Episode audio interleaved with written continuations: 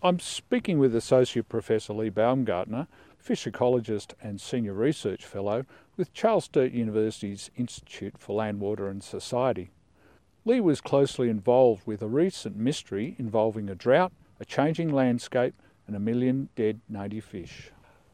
Lee, can you set the scene for the fish deaths that occurred around Menindee in late December and January this year?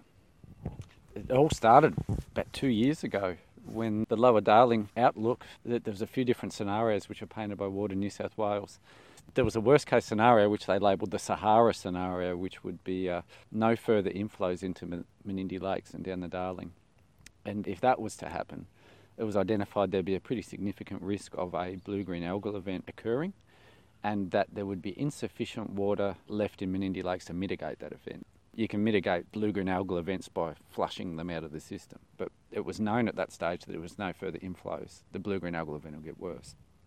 So that started from about 2017, and from that point on, things did get worse. The Sahara scenario unfolded. There was no further inflows.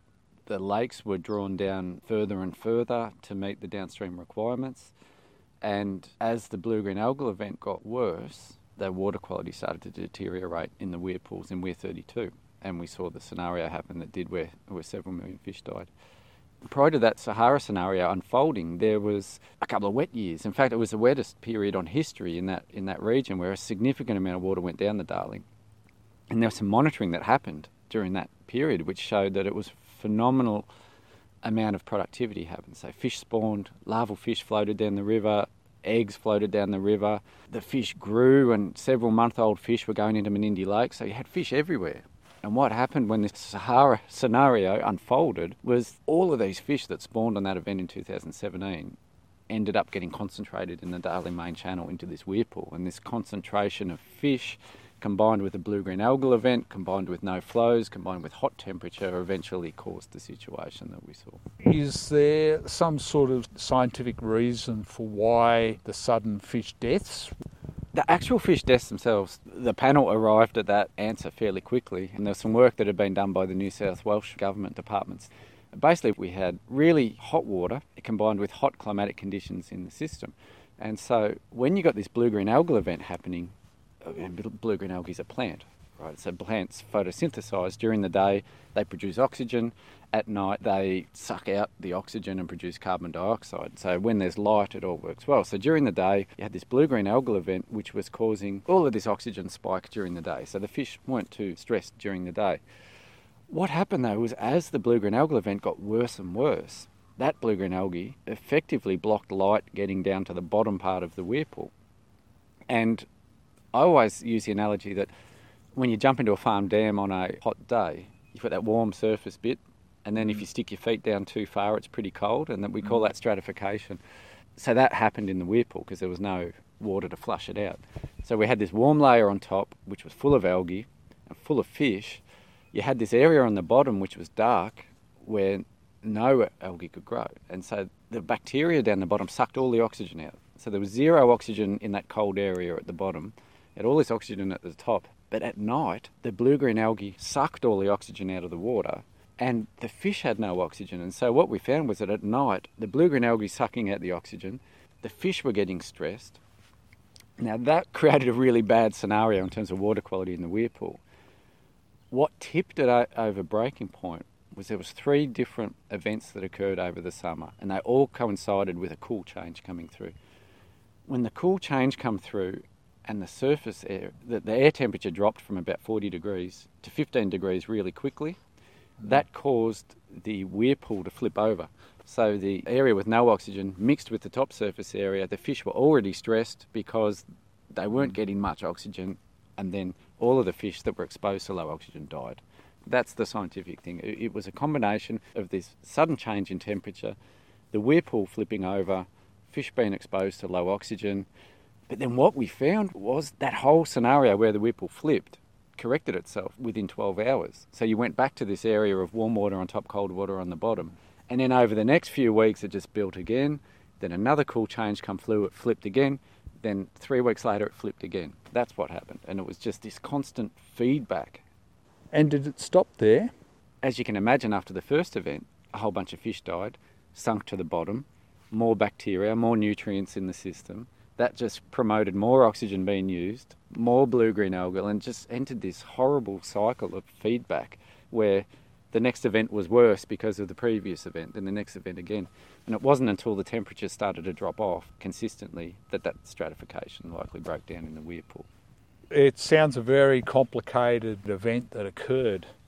It caused a fair bit of controversy around Australia at the time, particularly in late January. Who were the people involved with this controversy? Several different layers. I mean, firstly, there was the people in Menindee who were just upset that their concerns hadn't been heard or hadn't been actioned. This is about the deaths. The uh, fish deaths, water management in the area. They'd warned that this was going to happen over many years, that no one listened to them, and all of a sudden it's happened. And so, I mean, everyone was upset about it. No one wants to see millions of dead fish in a river. Then there was this groundswell of opposition to upstream pumping and cotton and irrigation that was upstream, and everyone saying that the water was being sucked out so that there was no water getting downstream because it was being sucked out. And then the upstream irrigators are saying, hang on, we've got no allocation. So if we've got no allocation, how can we be causing the issue? And, uh, and so there was, there was a lot of finger pointing there between the, the communities. In the middle were the governments who were implementing the water policy. So you had the New South Wales government, you had the MDBA who, are, who were sort of doing their own investigations. The New South Wales government got straight into what can we do to fix it mode. So they mobilised teams out there, they deployed all sorts of technology to try and fix the oxygen in the weir pool. That they kind of realised that the main lever that you would use to fix something is more flow. But when there's no water coming in and the lakes are dry, you can't do anything.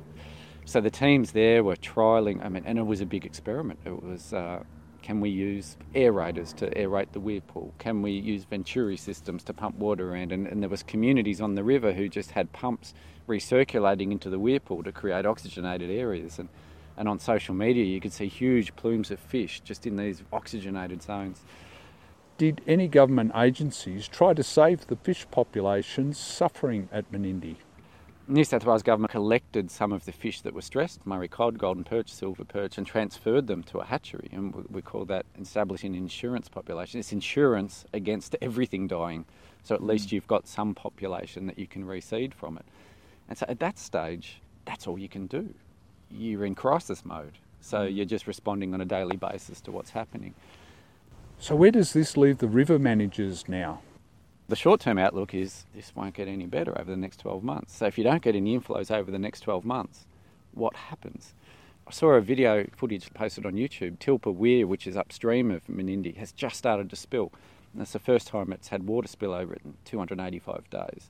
But it's a trickle. It's good, it's a trickle. How much of that water gets into the Menindee lakes and fills them up, who knows? If so where's that water come from? There was a bit of a flow event which come from a tropical cyclone which happened oh, it was about four weeks ago I guess and that filled the Warrego River and that filled the Castlereagh River and so mm. both of those rivers flow into the Darling eventually.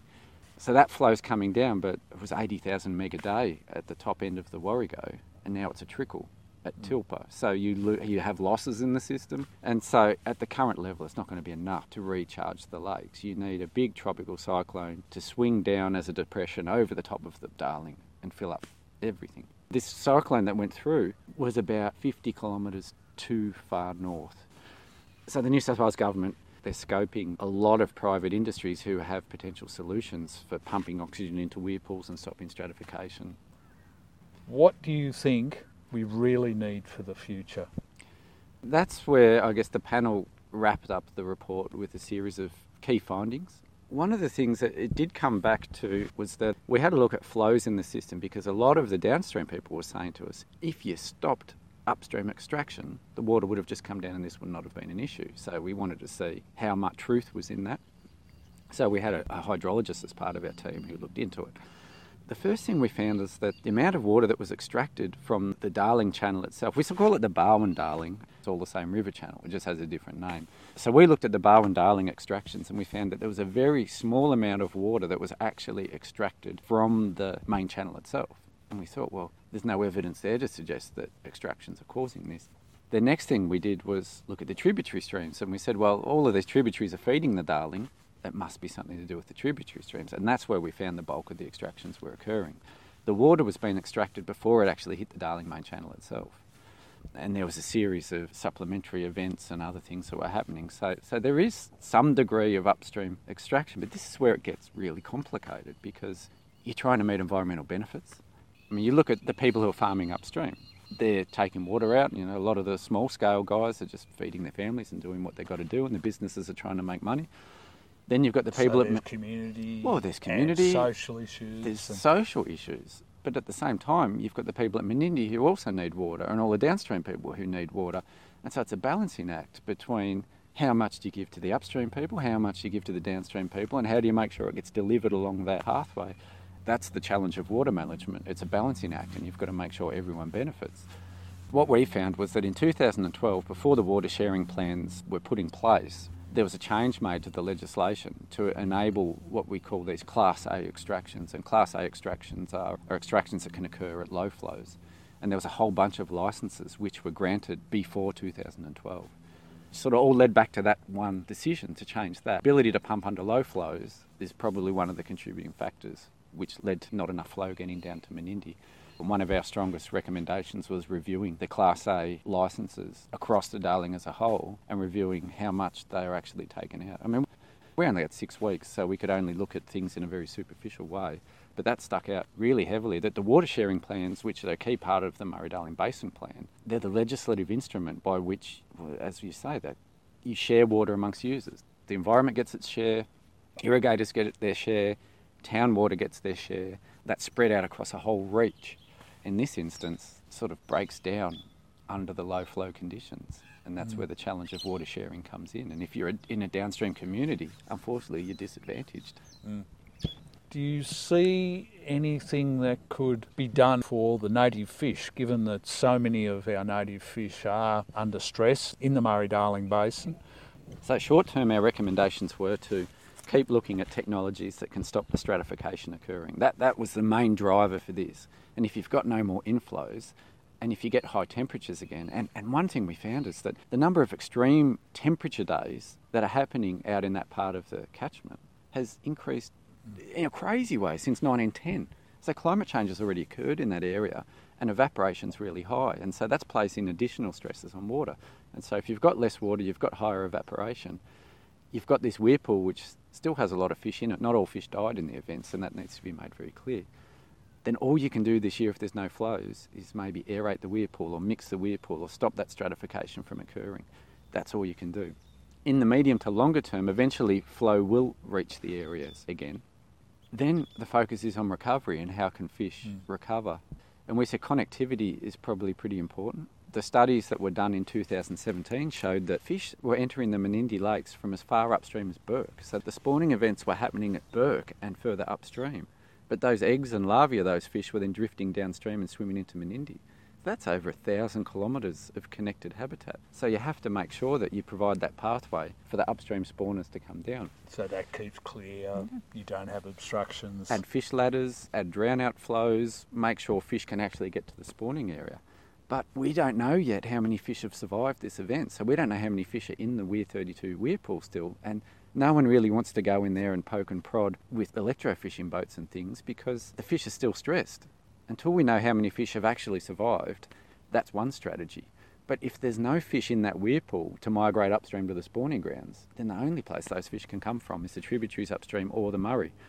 So you have to make sure that you connect the Murray to that section of the Darling and also connect the Northern Darling to that section.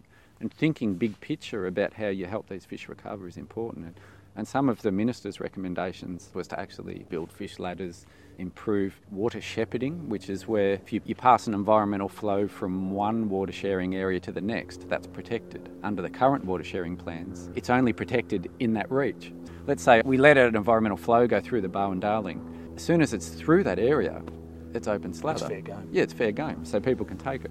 So that, what they call shepherding is you can shepherd that water all the way through to the end of the system and create a connectivity event.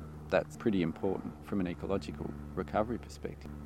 Lee, what did your studies show about the people living along the Darling River? The challenge is how complex this is. I mean, a water user's perspective, from people just getting basic drinking water. The Menindee Township pump their drinking water from the weir pool, and that's undrinkable at the moment. So they have to ship in drinking water from elsewhere. That's not getting it right from a water management perspective. That's not a long term solution. We have to work together better to get these water sharing plans better, particularly under low flow conditions. So, what makes this problem so complex and so difficult to solve? It's very rare that, as an ecologist, I get to do a study that focuses on the aspects of the management, the governance, community perspective, and focuses on the ecology. And that's what's made it so challenging, is because you can look at this work from any different angle and understand why people are upset. It's really hard to balance out the needs of everyone. Going forward, there's going to be winners and losers. There has to be. There's going to be some people who have to give up water so that someone else can benefit. And there's going to be times where the environment has to give up water so that people can benefit. That's a challenge going forward. And it's, it's, a real challenge now on the governments and the people who are implementing the water sharing plans to make sure that under low flows, because we'll be in drought again, and this drought might still continue for another few years, is how you get it right, because no one wants to see three million fish die. No one wants to see people having drinking water shipped in. No one wants to see people unable to use water for productive use. I mean, that's the challenge, is getting it right from everyone's perspective.